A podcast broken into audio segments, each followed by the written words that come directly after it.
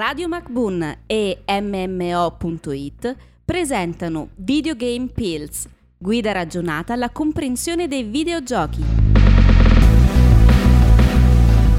Adesso parliamo di Elder Scroll e Fallout.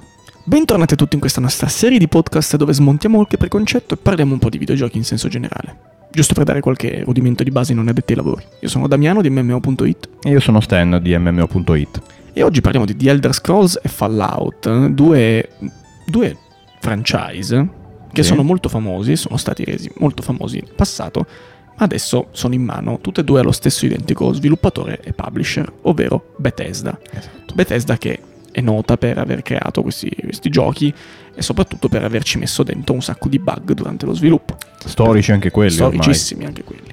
The Elder Scrolls è un gioco appunto fantasy, roleplay game, tu mi dicevi prima secondo te action RPG, Sì, non più di tanto, cioè secondo me ha l'ha introdotto un pochino, ha introdotto a mio avviso al- certi elementi action per il semplice fatto che il nostro personaggio è, è attivamente libero di poter eh, fare azioni, schivare, tutto in base all'abilità del giocatore, quindi non tanto a delle stat, delle caratteristiche o, o proprio nel- nell'accezione del, del gioco di ruolo classico con i turni. Qui stiamo parlando di un combattimento, scontri dinamici, quindi e in generale anche la costruzione del personaggio è molto più dinamica negli Elder Scroll. personaggio che tra l'altro può essere creato utilizzando le varie razze e le varie classi presenti all'interno del gioco, quindi abbiamo la possibilità di creare un personaggio del tutto personalizzato e da inserire in questo mondo fantasy, in questo mondo fantastico, dove c'è anche una lore dietro, una cosiddetta lore, ovvero un background di storia, di narrativa del luogo e del mondo intero, che può essere appunto appresa attraverso il parlare con eh, i personaggi non giocanti. E una quantità smisurata di libri da trovare in giro. tantissimi libri che si possono trovare in giro da cui puoi in- interessarti alla, Mhm. alla storia che circonda Tamriel, Tamriel, ok, cioè, mi, è, Tamriel, tornata in mente eccola. Tamriel, ok, perfetto. Ecco, di tutta la regione, quindi di capire quelle che sono anche le lotte tra queste varie razze, Esatto. lotte che ci sono tra anche vari codici d'onore, ca- non so, casate nobiliari, eccetera, eccetera, eccetera, città, Piani di esistenza. piani di esistenza, è vero? Perché Ce ne sono, c'è di tutto. Più, più di uno e Sì. molteplici, ecco, le varie religioni, i vari culti, eccetera, eccetera, eccetera. Esatto. Fallout, sempre gioco di ruolo si parla, ma che ha avuto un passato forse molto diverso, ovvero che i primi tre capitoli di Fallout erano eh, giochi di ruolo in isometrica e molto particolari e, e sono poi diventati, man mano che è passato prima a Bethesda e poi a, cioè come sviluppatore, prima Bethesda con Fallout 3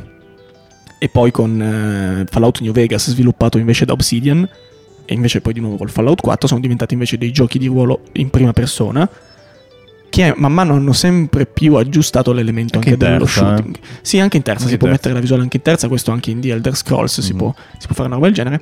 E il, eh, appunto hanno sempre più modificato, migliorando l'elemento dello shooting, dello sparo, Sì. in modo tale che così tu possa sì utilizzare le skill, le skill di carisma o comunque parlare con i personaggi, ma puoi anche risolvere le- molte delle vicissitudini del gioco attraverso appunto lo sparo che invece prima era stato poco, poco calcolato all'interno dello sviluppo e che quindi rappresentava un handicap molto importante al giocatore che quindi non riusciva a completare le missioni in quella maniera lì. Che tra l'altro eh, crea una commistione tra quello che abbiamo detto nella precedente pillola di Max Payne con una specie di bullet time mescolato a degli elementi proprio da GDR con percentuali di possibilità di colpire il dato bersaglio, che sia il braccio, la testa, il corpo, la gamba, eccetera. no?